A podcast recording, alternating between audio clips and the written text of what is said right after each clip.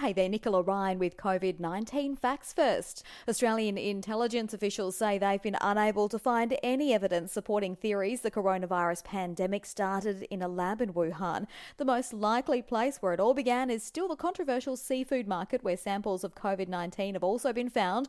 Globally, there are more than 3.1 million cases now, with the death toll more than 225,000.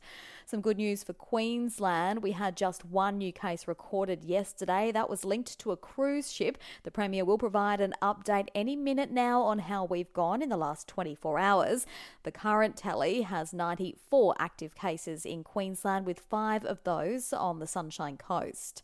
We'll take this as a warning. We're being told not to ruin weeks of hard work this long weekend. Some restrictions are being eased in Queensland, but we can't afford to go backwards with the spike in COVID cases. Although national parks will be open, along with more shops and some recreation allowed, you must social distance and only go out with your household or one other person. Barbecue facilities, campgrounds, skate parks, and playgrounds will remain shut.